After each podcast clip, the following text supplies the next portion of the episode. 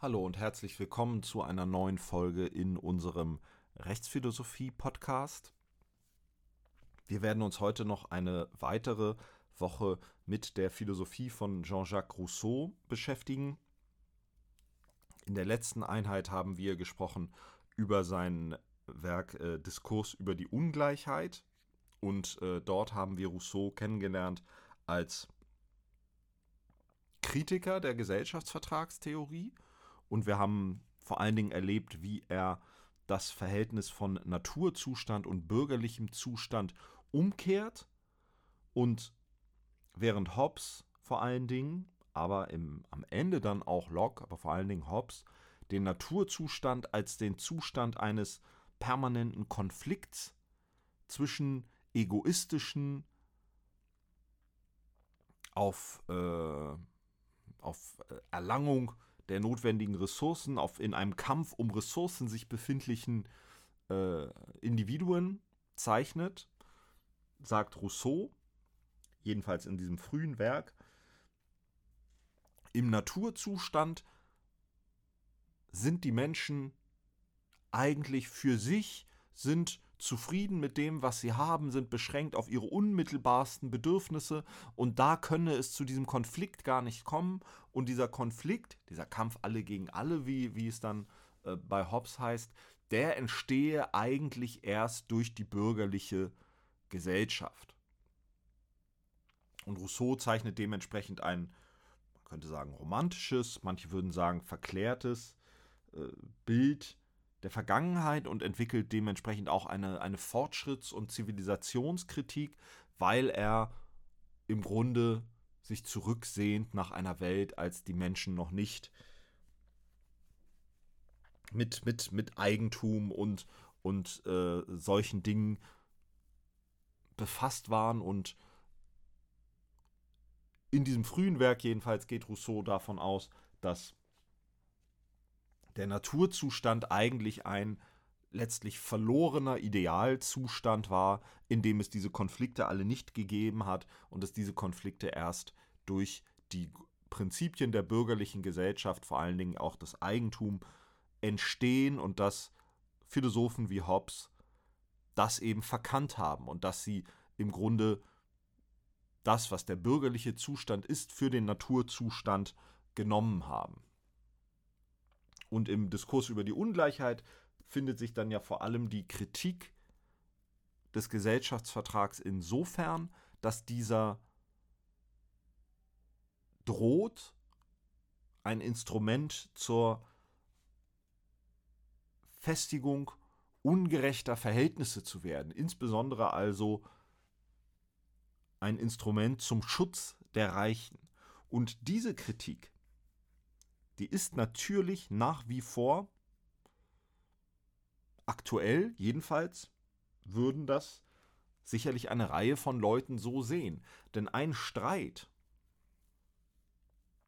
ein Konflikt, den wir bis heute natürlich erleben in denjenigen Staaten und Gemeinschaften, die sich im allerweitesten Sinne auf Prinzipien gründen, die in dieser Zeit im siebzehnten, achtzehnten Jahrhundert philosophisch erdacht werden. Also im weitesten Sinne alle Staaten, die sich heute als Demokratien, Republiken, da können sie unterschiedliche Begrifflichkeiten verwenden. Es geht um Staaten, in denen Prinzipien wie Mehrheitsherrschaft, aber auch Minderheitenschutz, Gewaltenteilung, zeitliche Beschränkung von Herrschaft. Das sind so die Grundprinzipien und wir können jetzt dann einfach mal von, vom freiheitlich-demokratischen Rechtsstaat insofern sprechen. Es ist in dieser Vorlesung schon oft genug deutlich geworden, dass ich das nicht in einem naiven, uneingeschränkt positiv wertenden Sinne verwende, sondern dass wir hier auch die, die kritischen und problematischen Aspekte dieses Begriffs und auch der, der historisch-politischen Realität dieser Gemeinschaften im Blick haben und im Blick behalten. Aber wenn wir uns die Staaten, die sich in dieser Weise beschreiben, heute anschauen Und wenn wir einmal die globale Dimension außer Betracht lassen für einen Moment, in der Ungerechtigkeiten natürlich noch viel offensichtlicher sind und Ungleichheiten, dann haben wir natürlich auch innerhalb dieser Staaten, zum Beispiel innerhalb Deutschlands, aber natürlich auch innerhalb von England oder den U S A und in all diesen Staaten, haben wir natürlich auch dort immer wieder die Frage, wie der Staat mit Ungleichheit umgehen soll. Vereinfacht gesagt, ist Ungleichheit ein, eine Folge von Entwicklungen einer Gesellschaft von grundsätzlich gleichen und freien Menschen und als solches vom Staat dann hinzunehmen? Also ist Ungleichheit letztlich, wenn man es etwas zuspitzen will, ist Ungleichheit dann Ausdruck von Freiheit, weil alle sozusagen unter den Bedingungen von Freiheit und, und Rechtsstaatlichkeit und Gleichheit vor dem Gesetz und so weiter, alle leben unter diesen Bedingungen und die Ungleichheit, die dabei dann eben entsteht oder übrig bleibt, die ist hinzunehmen. Die hat der Staat hinzunehmen und wenn manche eben, so würde man das dann sehr, sehr äh, zugespitzt aus einer äh, sehr, sehr, wir können es wirtschaftsliberal nennenden Perspektive dann wahrscheinlich beschreiben, wenn eben einige dann mehr arbeiten als andere, dann muss der Staat das eben hinnehmen und darf das nicht durch Umverteilung dann wieder ändern. Und da haben Sie den Begriff schon gehört. Das wäre eben eine sehr wirtschaftsliberale Perspektive, die natürlich heute immer noch aktuell ist. Und die entgegengesetzte Perspektive, und das wäre die, die wir verbinden könnten mit dem, was Rousseau in diesem Diskurs über die Ungleichheit sagt, das wäre dann eben eine zumindest mal sozialdemokratisch zu nennende Perspektive, die eben stärkeres Augenmerk darauf richtet, dass der Staat auch dafür Verantwortung trägt, Ungleichheit zu beseitigen, sie jedenfalls im Blick behalten muss und dass ansonsten eben die Gefahr droht und das wäre dann schon eine über das sozialdemokratische wahrscheinlich hinausgehende Kritik, da ansonsten die Gefahr droht, dass dieser freiheitliche Staat, dieser freiheitlich-demokratische Rechtsstaat eigentlich nur eine Fassade ist, hinter der ungerechte ökonomische Machtverhältnisse den Ton angeben. Und diese Kritik, die dann natürlich später im, im, im Marxismus und seinen, seinen Nachfolgeströmungen wesentlich deutlicher und drastischer noch artikuliert wurde, diese Stoßrichtung ist in diesem Frühwerk von Rousseau bereits angelegt, der eben genau diese Gefahr sieht, dass dieser Gesellschaftsvertrag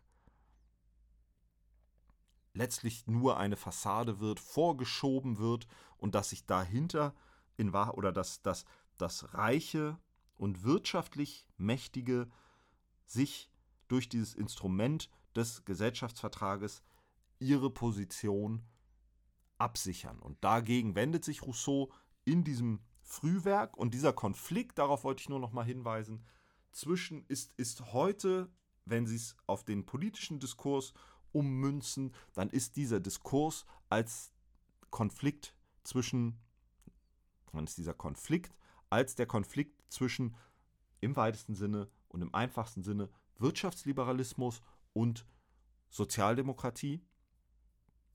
Mit Sozialdemokratie meine ich jetzt äh, gar nicht eine bestimmte Partei, sondern eine politische Strömung als Diskurs innerhalb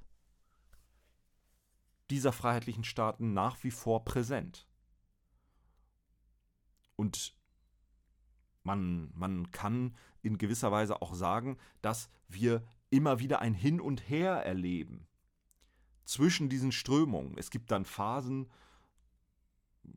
in, in, in den U S A und, und äh, England wahrscheinlich schon ab den neunzehnhundertsiebziger, spätestens ab den neunzehnhundertachtziger Jahren, sehr, sehr stark geprägt durch sehr wirtschaftsliberale Positionen. Bei uns ging das sicherlich los Ende der neunziger, Anfang zweitausender Jahre. Dann gibt es wieder Phasen, die etwas stärker geprägt sind durch die gegenteilige Richtung. Also man kann durchaus ähm, die These vertreten, dass wir in der Politik des freiheitlichen Staates immer so ein bisschen hin und her pendeln zwischen diesem mehr wirtschaftsliberalen, freiheitsorientierten und dem mehr sozialdemokratischen, gerechtigkeitsorientierten. Und damit will ich jetzt gar keine Bewertung irgendeiner realen Politik äh, sagen. Und natürlich können Sie für beide Seiten Leute finden, die sagen, ha, wir waren doch überhaupt nie wirtschaftsliberal genug. Und viele andere würden sagen, wir waren doch nie sozialdemokratisch genug. Mir geht es jetzt nicht darum, konkrete historische oder gegenwärtige Politik zu bewerten, sondern wir wollen nur diesen Mechanismus, dieses Muster aufzeigen, und dieses Muster können wir beschreiben als, sehr, sehr vereinfacht gesagt, ein Hin und Her zwischen einer mehr an John Locke orientierten Politik, das ist dann dieser, dieser wirtschaftsliberale, ähm, dieser wir- stärker wirtschaftsliberale Weg, wo der Zugriff des Staates auf die ökonomischen Verhältnisse in der Gesellschaft sehr, sehr stark eingeschränkt wird und beim frühen Rousseau eben die gegenteilige Position, in der ein Zugriff des durch den Gesellschaftsvertrag konstituierten Staates auch auf die ökonomischen Verhältnisse Grundvoraussetzung eines gerechten Gesellschaftsvertrages ist. Dieser Konflikt ist nach wie vor aktuell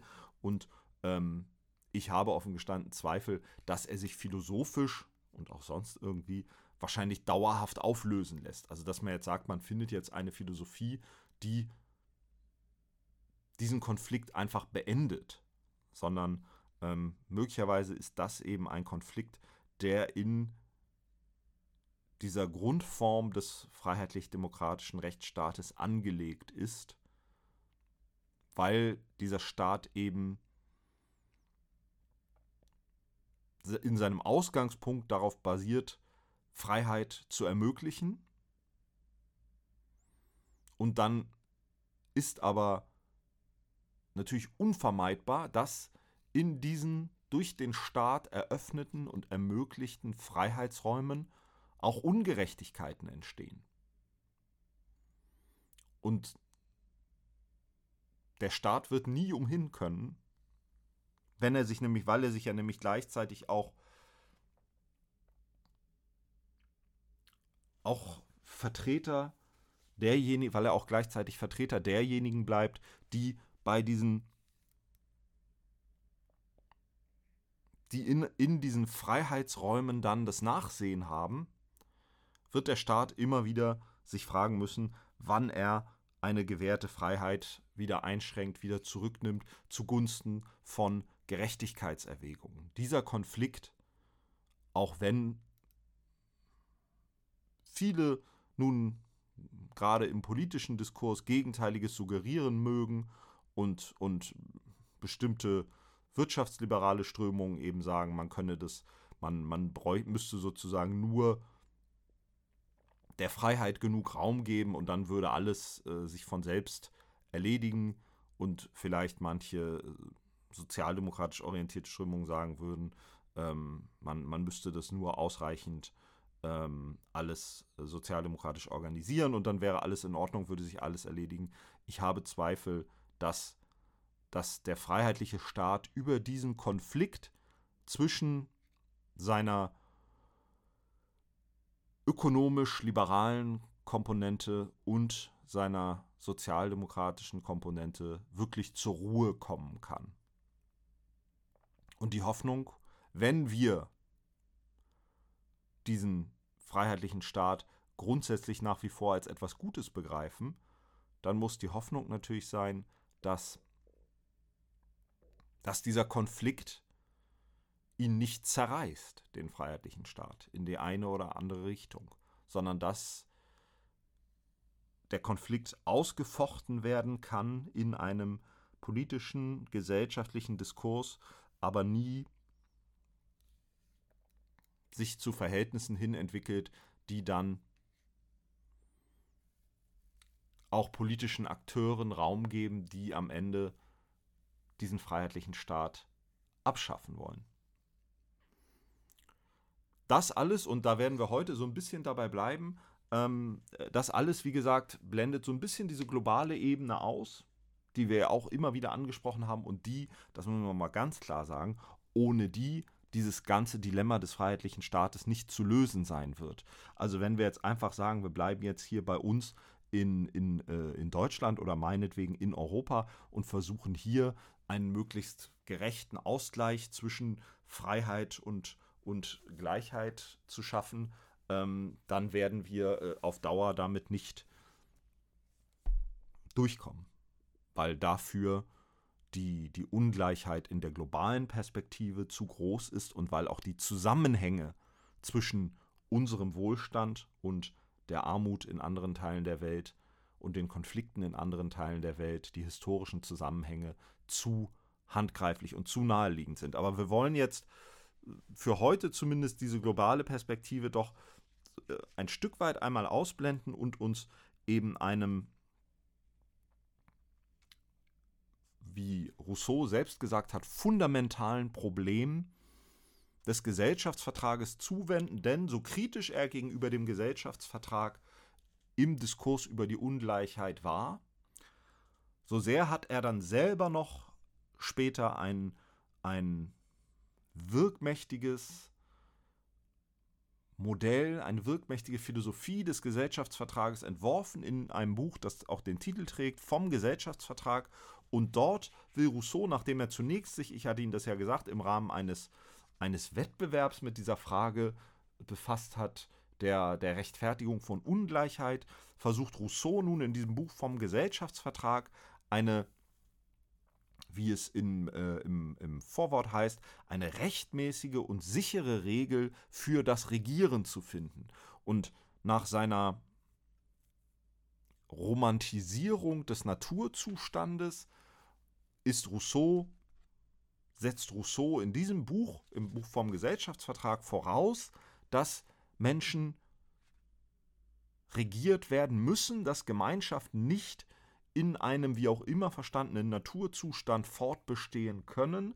Und weil Rousseau, oder wenn Rousseau dann die Frage aufwirft, wie kann ein solches Regieren gerechterweise ausgestaltet sein, und weil er das Recht des Stärkeren als eine Option hier von Anfang an ausschließt, er geht sozusagen zu Beginn dann noch einmal auf die, auf die Frage ein, die wir ganz am Anfang in Platons Politeia, diese, äh, die Konfrontation mit äh, Thrasymachos, dem Sophisten, zu Beginn der Politeia, als Thrasymachos sagt, naja, gerecht ist das, was dem Stärkeren hilft. Damit setzt sich Rousseau auch ganz zu Beginn des Buchs seines äh, Werks vom Gesellschaftsvertrag auseinander und weist das ganz deutlich zurück. Und er sagt, Stärke ist ein natürliches Vermögen.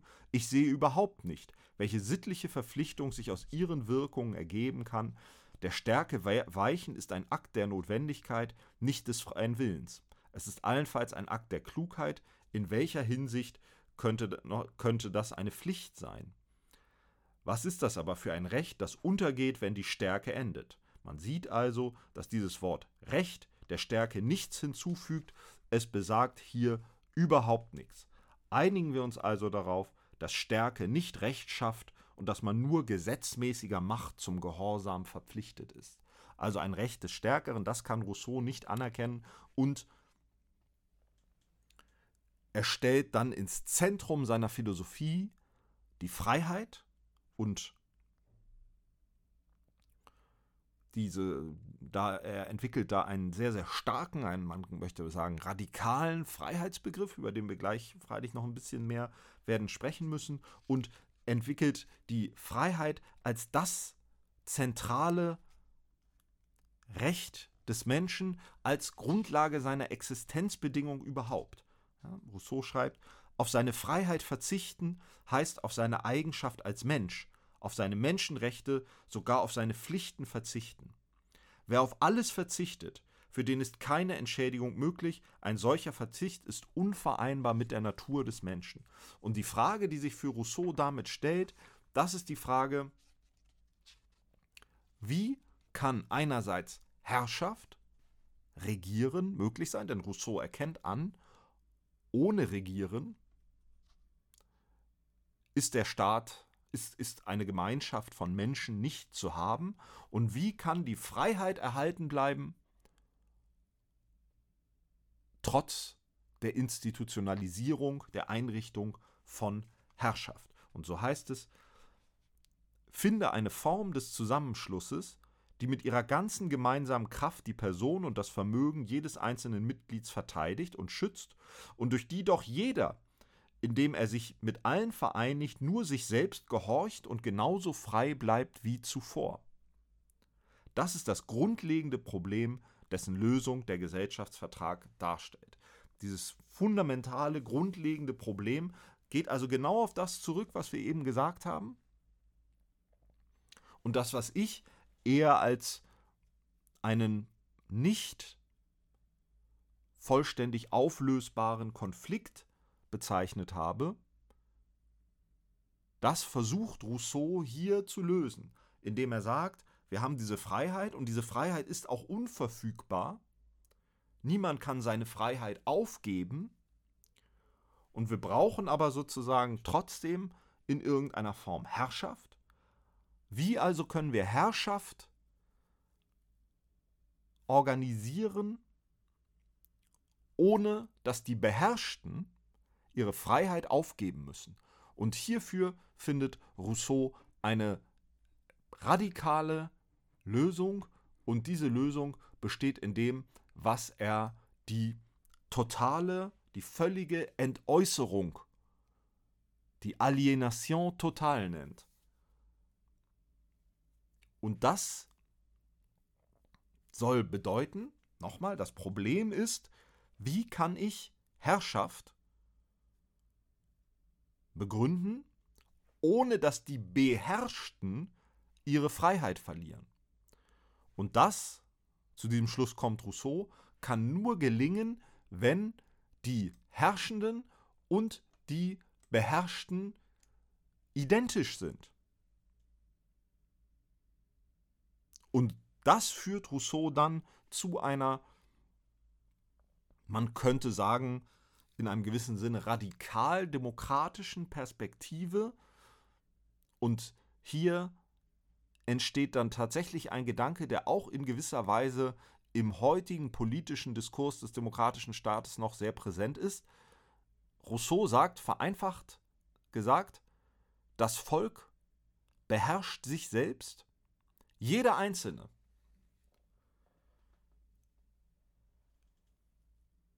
um nochmal, um es nochmal zu sagen. Rousseau sagt, seine Freiheit kann man nicht hergeben. Wer seine Freiheit aufgibt, gibt sein Menschsein auf. Das ist im Grunde etwas Unmögliches. Und trotzdem müssen wir irgendwie Herrschaft errichten. Und das gelingt Rousseau, jedenfalls theoretisch gelingt ihm das, indem er eine totale Entäußerung jedes Mitglieds mit all seinen Rechten an das Gemeinwesen als Ganzes behauptet. Das heißt, die unveräußerliche Freiheit kann Rousseau, nachdem er zugestanden hat, dass wir Herrschaft brauchen, dass wir einen Staat brauchen, kann Rousseau die unveräußerliche Freiheit des Einzelnen nur enthalten, indem er von diesem abverlangt, diese Freiheit vollständig zu entäußern und dann geht diese Freiheit, geht dieser Einzelne mit seiner Freiheit über in einen politischen Körper, in einen Staat, der dann sich zusammensetzt aus der Freiheit aller Einzelnen. Also wenn wir es uns jetzt mal wirklich bildlich vorstellen und uns vorstellen, wir haben hundert Menschen, und es ist kein Zufall, dass ich so eine kleine Zahl wäre, weil das, was Rousseau sich vorstellt, natürlich, wenn es überhaupt je funktionieren würde, allenfalls in sehr, sehr kleinen Gemeinschaften funktionieren würde. Wir haben also hundert Menschen, die alle mit einer unverfügbaren Freiheit ausgestattet sind. Und nun muss sich Rousseau fragen, wie kann ich, die aber andererseits darauf angewiesen sind, dass ihre Gemeinschaft irgendwie regiert wird. Und nun fragt sich Rousseau, wie kann ich die unveräußerliche Freiheit erhalten und gleichzeitig die Unterwerfung unter eine Regierung herbeiführen? Und das geht nur, indem diese hundert Leute sich selbst regieren. Und dafür schafft Rousseau einen, einen politischen Körper, eine politische Körperschaft, die besteht aus allen Einzelnen. Also wir haben diese hundert einzelnen Menschen mit ihrer Freiheit und jeder von, die, von diesen Menschen entäußert seine Freiheit und aus der Freiheit aller hundert Bürger wird ein Staatskörper geschaffen, der nun diese hundert Bürger beherrscht, aber gleichzeitig auch aus diesen hundert Bürgern besteht. Die Identität von Herrscher und Beherrschten. Die Identität von Souverän und Volk. Und hier erkennen Sie jetzt diese ganz urdemokratische Perspektive, dass das Volk selbst herrscht. Und das ist bei Rousseau buchstäblich zu verstehen. Nicht irgendwie prozedural oder, oder ähm, ja, man legitimiert dann durch, durch eine Wahl oder so da äh, irgendeine Regierung, sondern für Rousseau ist diese Herrschaft des Volkes insofern buchstäblich zu verstehen, als dass jeder Einzelne mit seinem freien, autonomen Willen im Staat nicht nur repräsentiert, sondern vorhanden ist.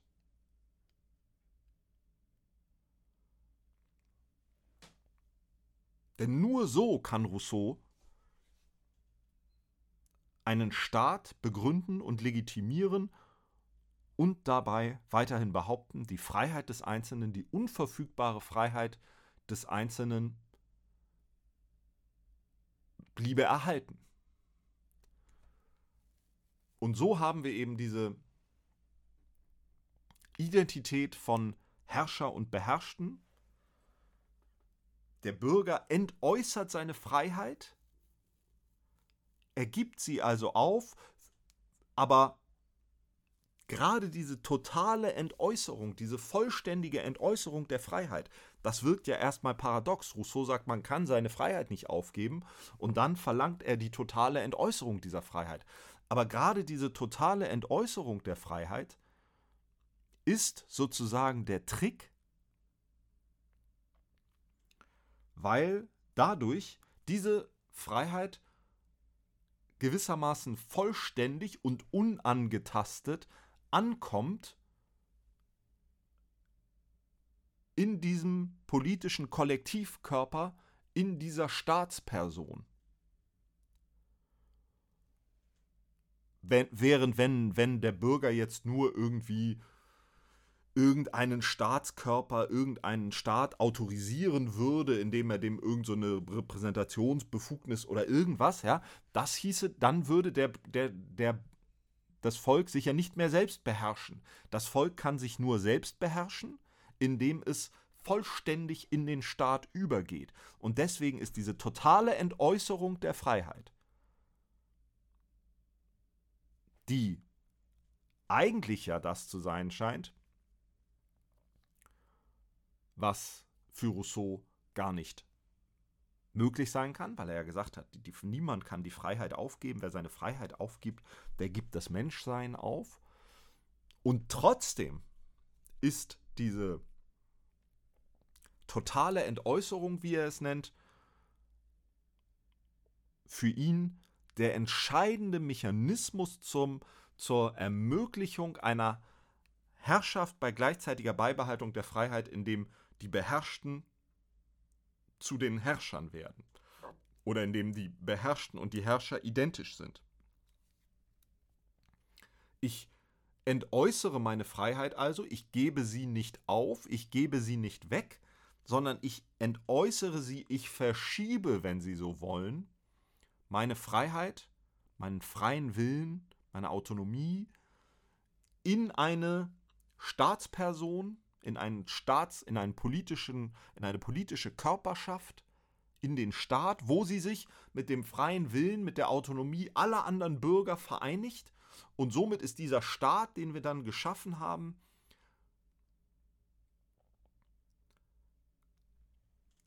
der das, was Rousseau dann später die Volonté générale nennt, in diesem Staat sind nicht nur alle Bürger repräsentiert mit ihrem freien Willen und ihrer Autonomie und ihrer Freiheit, sondern sie sind dort vorhanden. Dieser Staat setzt sich zusammen aus der Freiheit aller Einzelnen. Und deswegen sind Herrscher und Beherrschter buchstäblich geradezu identisch. Das Volk herrscht über das Volk und niemand anders könnte für Rousseau über das Volk herrschen als das Volk. Denn alle andere Beherrschung durch irgendjemand anders, Herrschaft durch irgendjemand anders, würde bedeuten, dass die Freiheit aufgegeben ist. Und das, sagt Rousseau, ist nicht möglich. Und deswegen kann er nur in dieser radikal demokratischen Konzeption zu einem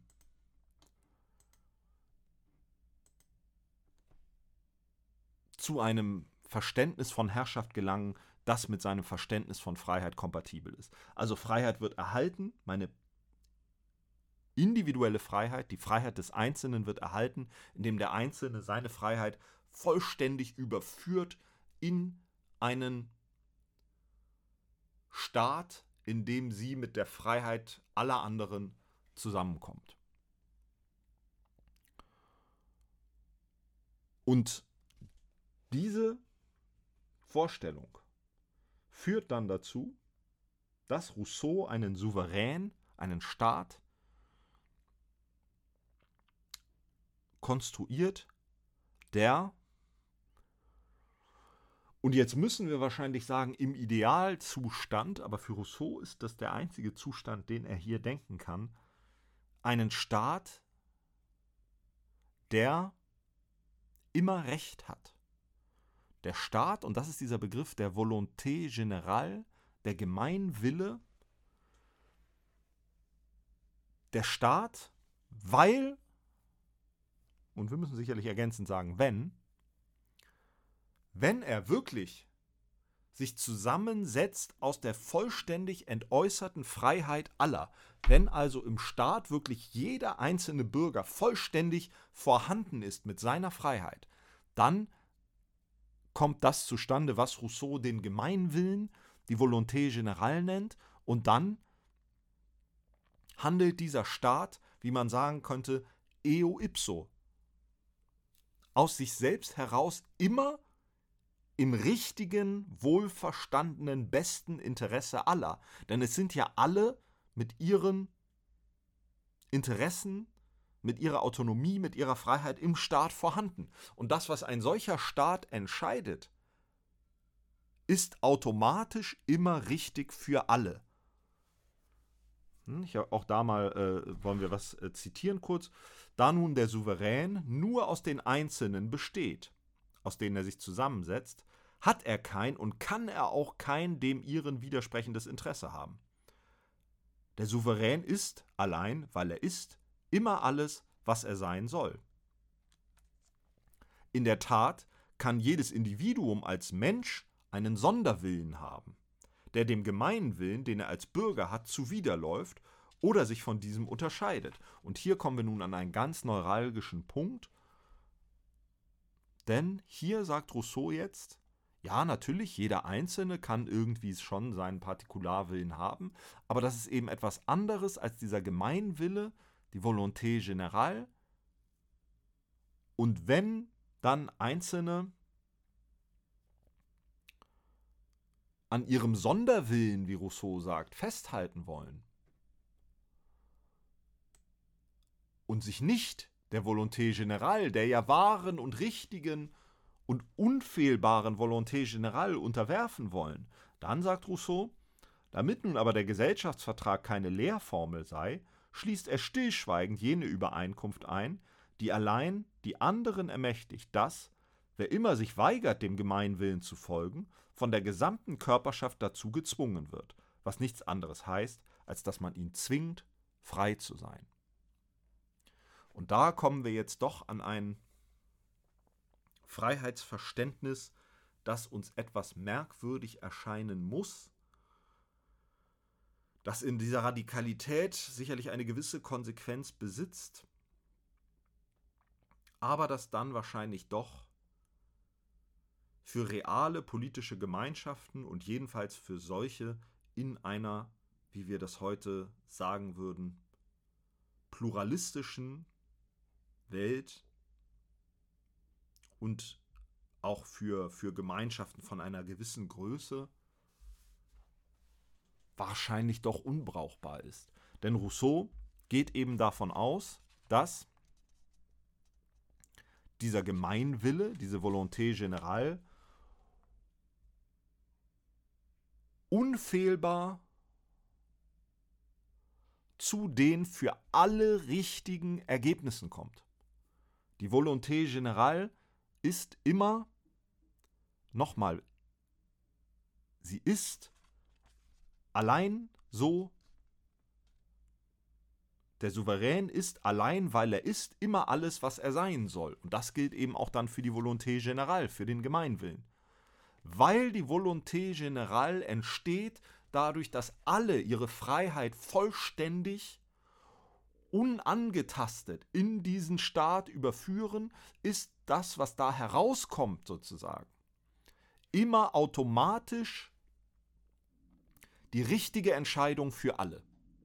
Und wer sich dem dann widersetzt, da sagt Rousseau, der muss gezwungen werden. Und der muss zur Freiheit gezwungen werden. Weil alles andere, was der ja möglicherweise verfolgt, wenn er sich nicht dieser Volonté générale unterwerfen will, das kann ja nur irgendein partikularer Sonderwille sein und der ist uninteressant, denn die Volonté générale ist ja per se das Richtige für alle. Und dann darf man natürlich auch zwingen, weil das ist ja, sagt Rousseau, nur ein Zwang zur Freiheit. Und das ist natürlich ein sehr, sehr schwieriger Punkt,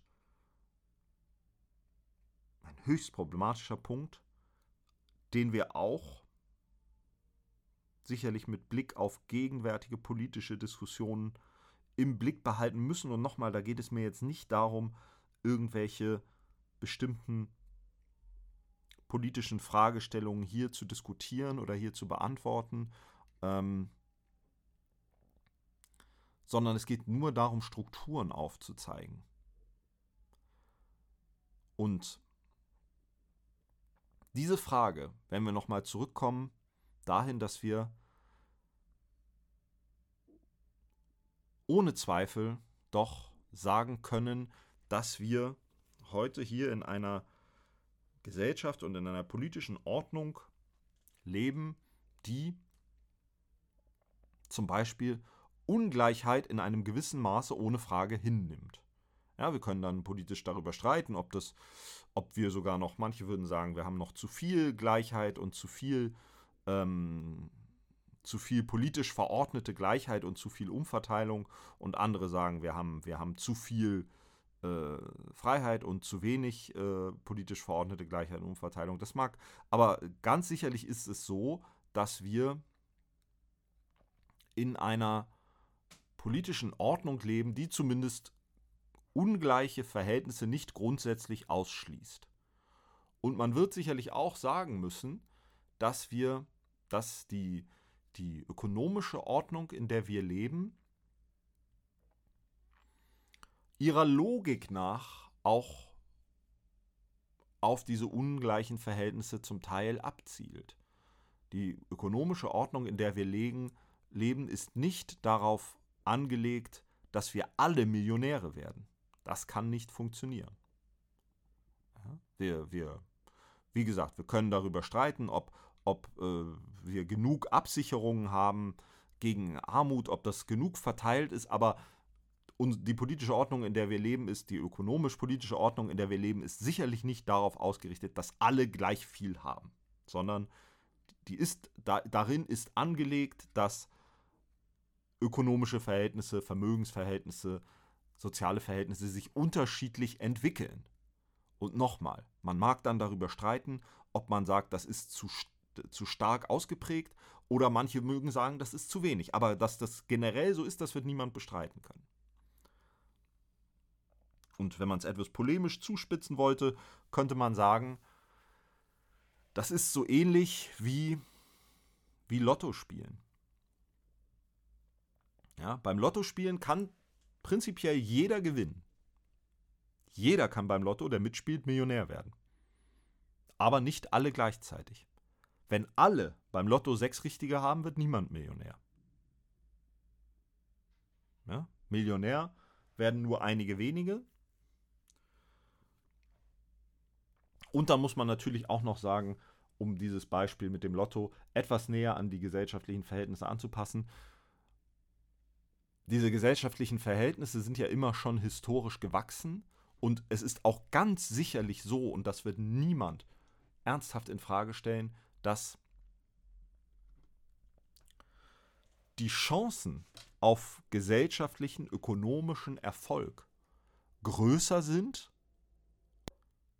wenn man unter bestimmten Bedingungen aufwächst, geboren wird, in bestimmten Verhältnissen aufwächst, geboren wird, als wenn man in anderen Verhältnissen. Also das wird niemand ernsthaft in Frage stellen. Auch da können wir darüber streiten, tut der Staat genug, um diese unterschiedlichen Startchancen auszugleichen oder nicht. Aber offensichtlich sind, haben nicht alle in unserer Gesellschaft per se die gleichen Chancen, weil eben Menschen immer schon in bestimmte Verhältnisse reingeboren werden, die manchen bessere Ausgangsbedingungen vermitteln als anderen.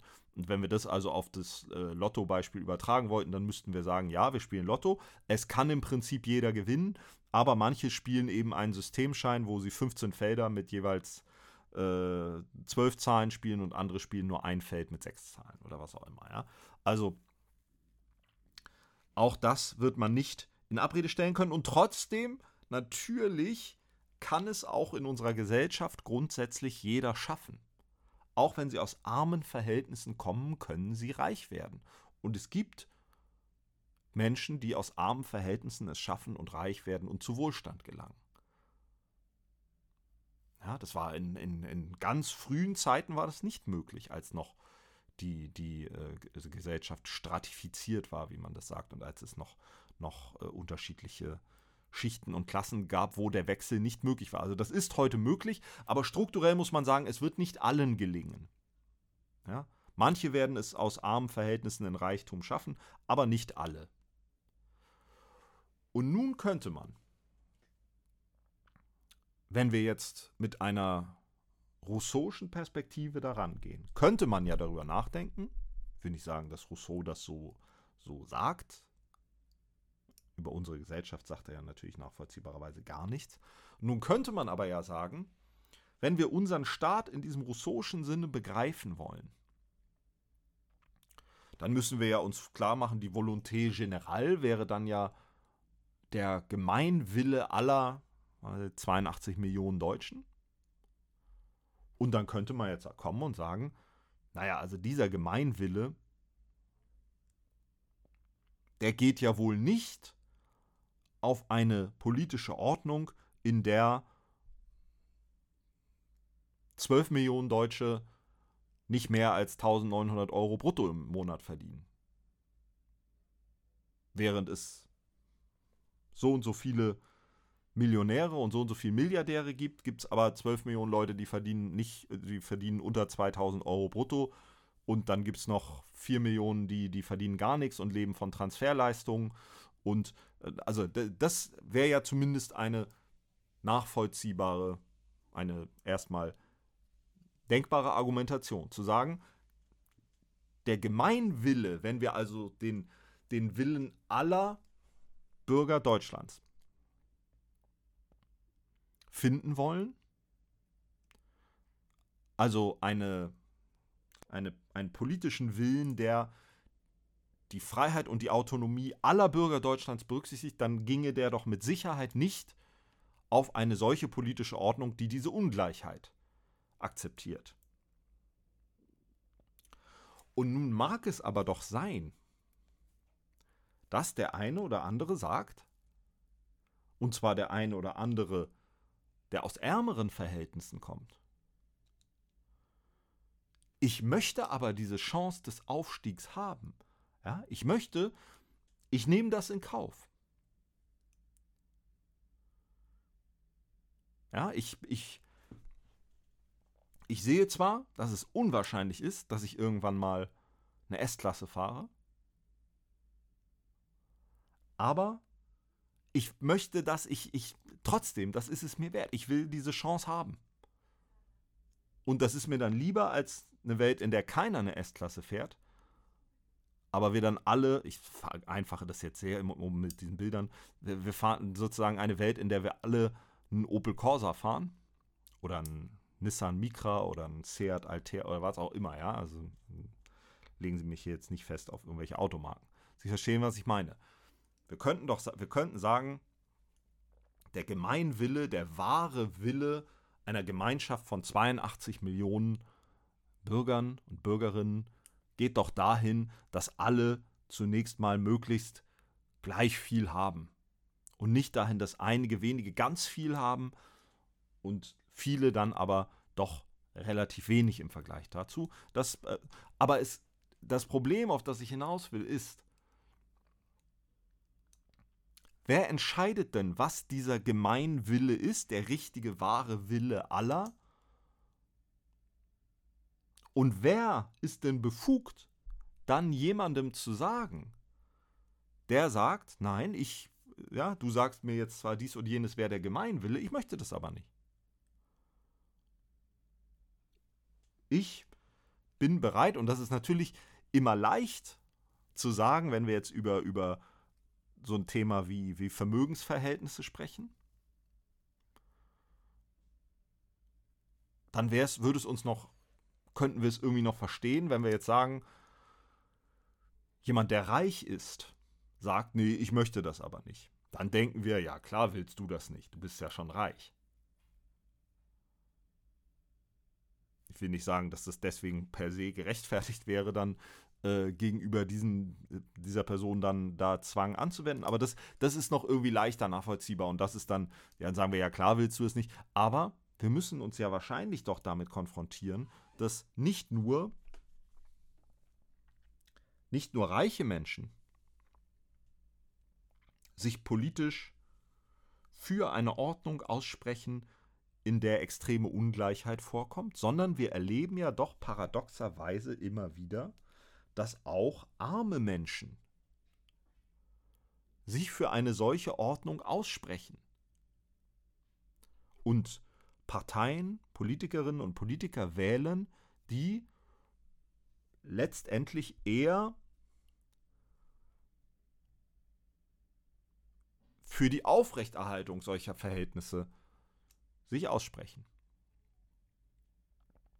Und die Frage ist jetzt, was machen wir als Theoretiker der Volonté générale? Was machen wir denn damit? Denn da fällt es uns jetzt irgendwie schwerer zu sagen. Nochmal, bei dem Reichen würden wir sagen, wenn wir jetzt sagen, die Volonté générale geht dahin, dass alle mehr haben, dass wir mehr Gleichheit haben und nicht einfach nur ein paar ganz Reiche und viele, die, die eher wenig haben. Das entspricht nicht der Volonté générale. Da fällt es uns leichter zu sagen, wir zwingen die Reichen jetzt dazu, sich dem unterzuordnen. Aber können wir auch, können wir auch die Armen dazu zwingen? Bei den Reichen fällt es uns deshalb leichter, weil wir glauben, das ist ein Trick. Ja, die, die wollen, die, die, die versuchen einfach nur ihre Interessen durchzusetzen. Aber wer soll denn das entscheiden? Und da kommt dann das, da kommt dann das Grundproblem dieses Ansatzes zu, zu, zum Tragen. Das Grundproblem dieses Ansatzes ist, so schön das klingt, theoretisch, dass die Menschen sich da alle mit ihrer Freiheit und ihrer Autonomie, die sie entäußert haben und sich dann dort wiederfinden und dass dann dadurch dieser, gemein, dieser immer schon wahre und richtige Gemeinwille entsteht, der dann alle Fragen nach, nach, nach Gerechtigkeit und nach politischen Entscheidungen und nach Abwägungen und, und auch nach, nach paradoxerweise auch nach Freiheit.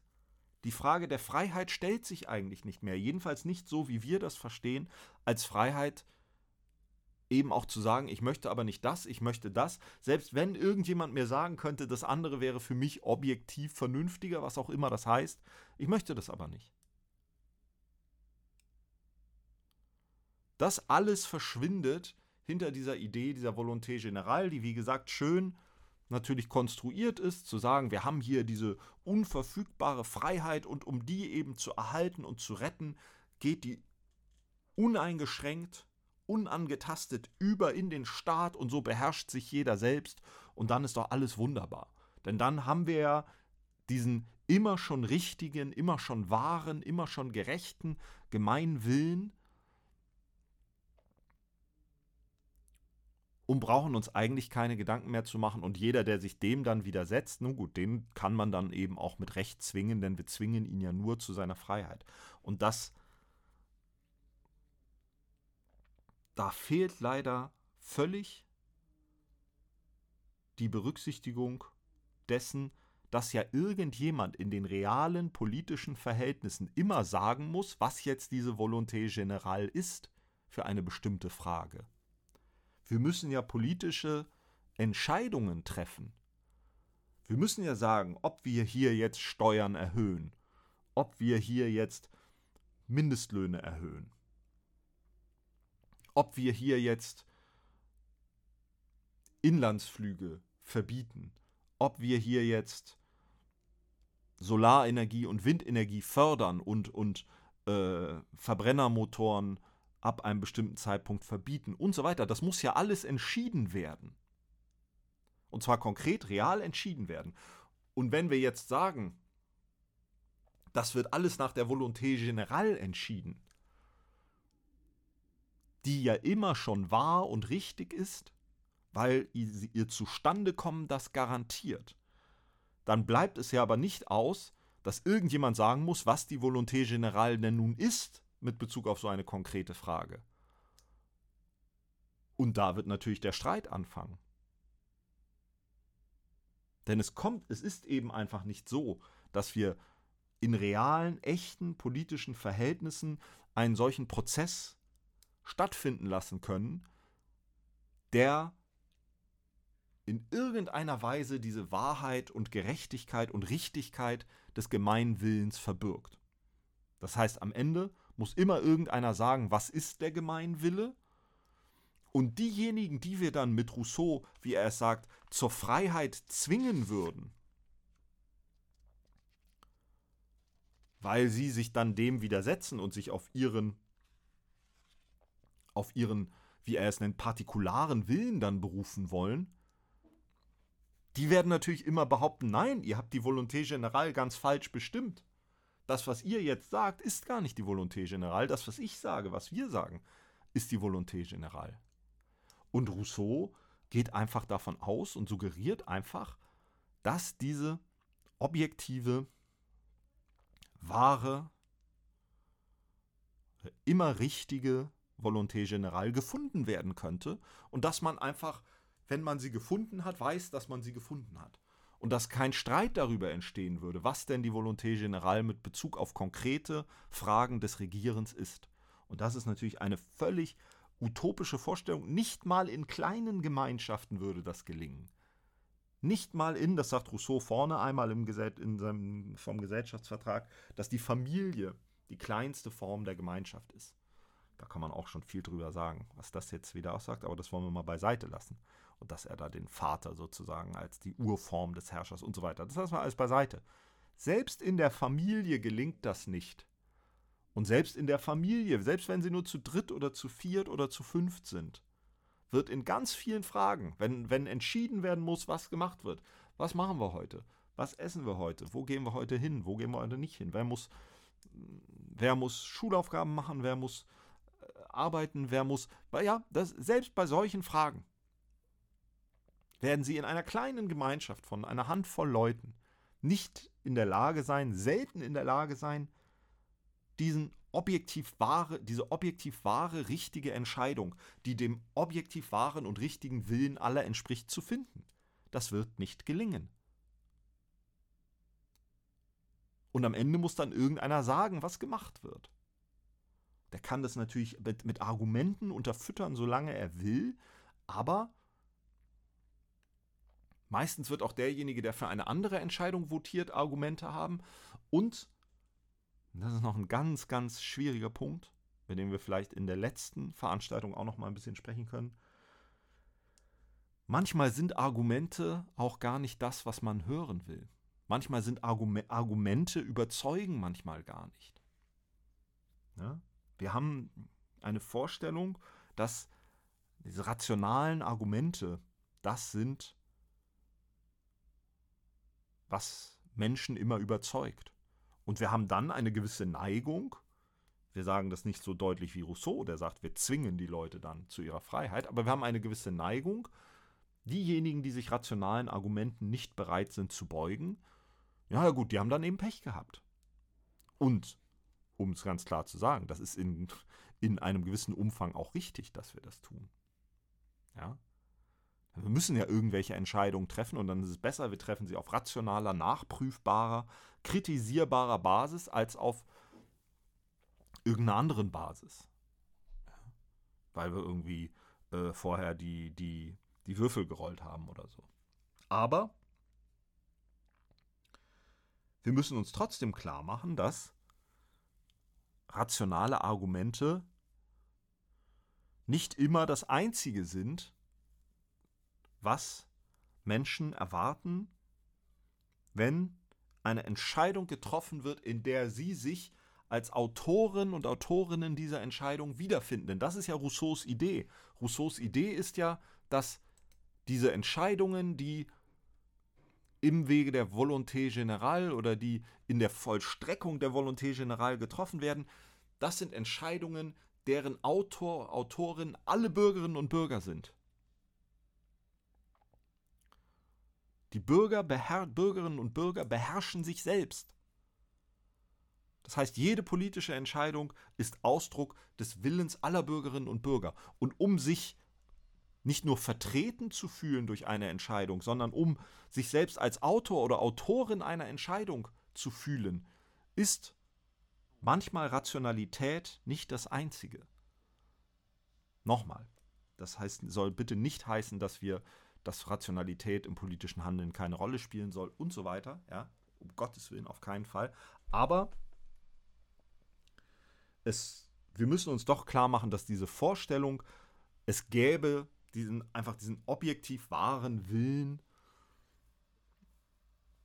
und dieses objektive Interesse und das ließe sich in irgendeiner Weise auch finden und wenn man das einmal hat, dann ist es auch legitim, alle, die sich dem,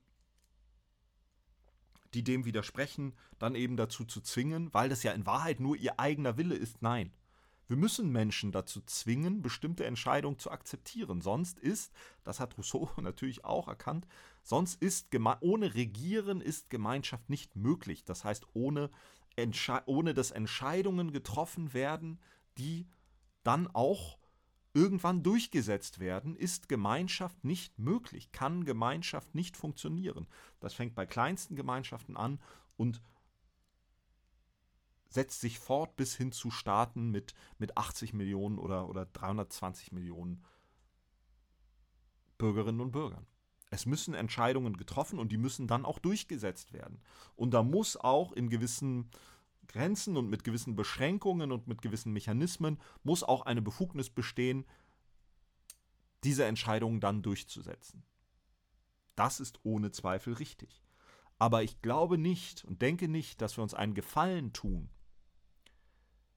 wenn wir davon ausgehen, dass wir solche zwangsweise durchgesetzten Entscheidungen stützen können auf einen wahren und richtigen Willen derjenigen, die von diesen Entscheidungen betroffen sind. Wir sollten und müssen ringen um die beste Entscheidung. Und wir müssen offenlegen, welche Haltungen, welche Prinzipien hinter unseren Entscheidungen stehen. Und wir dürfen es nicht zulassen, dass Entscheidungen sich präsentieren als Ausdruck von, von hehren moralischen Werten und Zielen, die dem in Wahrheit nicht gerecht werden. Völlig klar. Aber wir sollten nach meiner Auffassung nicht suggerieren, dass es einen wahren Willen, eine wahre Gerechtigkeit, eine wahre Demokratie gäbe, die wir einfach nur durchsetzen müssen und dann ist alles in Ordnung. Und dann verschwindet dieses Problem der Gewalt. Denn das Problem der Gewalt, da hatten wir an anderer Stelle schon mal drüber gesprochen, das ist eben genau das, dass wir irgendwann an einem Punkt sagen müssen, wir müssen diese Entscheidung jetzt durchsetzen. Wir haben jetzt lange diskutiert und wir haben auch meinetwegen rechtliche Verfahren durchlaufen, in denen diese Entscheidung überprüft wurde. Das ist jetzt ab, wir müssen sie jetzt durchsetzen, denn irgendeine Entscheidung muss jetzt getroffen werden. Wir können nicht dauerhaft nicht handeln. Wir können nicht dauerhaft nicht entscheiden. Und wir müssen das jetzt durchsetzen. Und wenn du dich dem dauerhaft in den Weg stellst, dann müssen wir dich auch zwingen, diese Entscheidung hinzunehmen, zu akzeptieren. Gegebenenfalls mit umzusetzen. Da kommen wir nicht umhin. Aber die, die Dramatik und die Schwere dieses Problems, die wird weggedrückt und ausgeblendet, wenn wir so tun, als müssten wir nur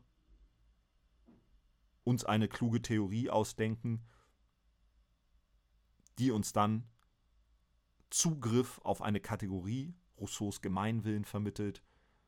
Und dann wäre das ja gar nicht, ist das ja gar nicht mehr so schlimm, wenn wir die Leute zwingen, weil dann zwingen wir sie ja nur zur Freiheit und zur Wahrheit und zur Gerechtigkeit.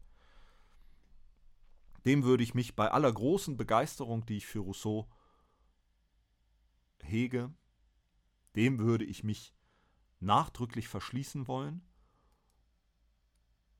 Und der Glaube, das Problem des Regierens mit einer solchen Vorstellung lösen zu können, einer solchen Vorstellung, einer wahren, echten Demokratie, die den wahren Volkswillen kennt, findet und umsetzt und durchsetzt und damit sich, damit sich frei machen kann von diesem Problem, dass wir Dinge auch manchmal mit Gewalt gegen den Willen der Bürgerinnen und Bürger durchsetzen müssen, obwohl doch die Bürgerinnen und Bürger diejenigen sind, von denen wir die Befugnis zur Gewalt, von denen der Staat die Befugnis zur Gewalt erst ableitet. Dieses Problem werden wir nach meiner Auffassung nicht lösen können, mit Hilfe dieser Konzeption der Volonté générale, wie Rousseau sie sich vorstellt, weil am Ende wir dann doch mit dieser Gewissheit, mit der Rousseau glaubt, Zugriff auf diese Volonté générale haben zu können. Mit dieser Gewissheit werden wir diesen Zugriff, davon bin ich überzeugt, nicht erlangen.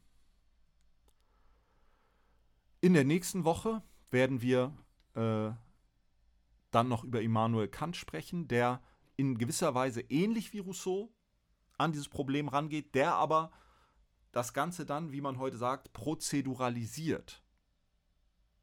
Bei Kant haben wir nicht den Versuch, real die Freiheit aller in der Gesetzgebung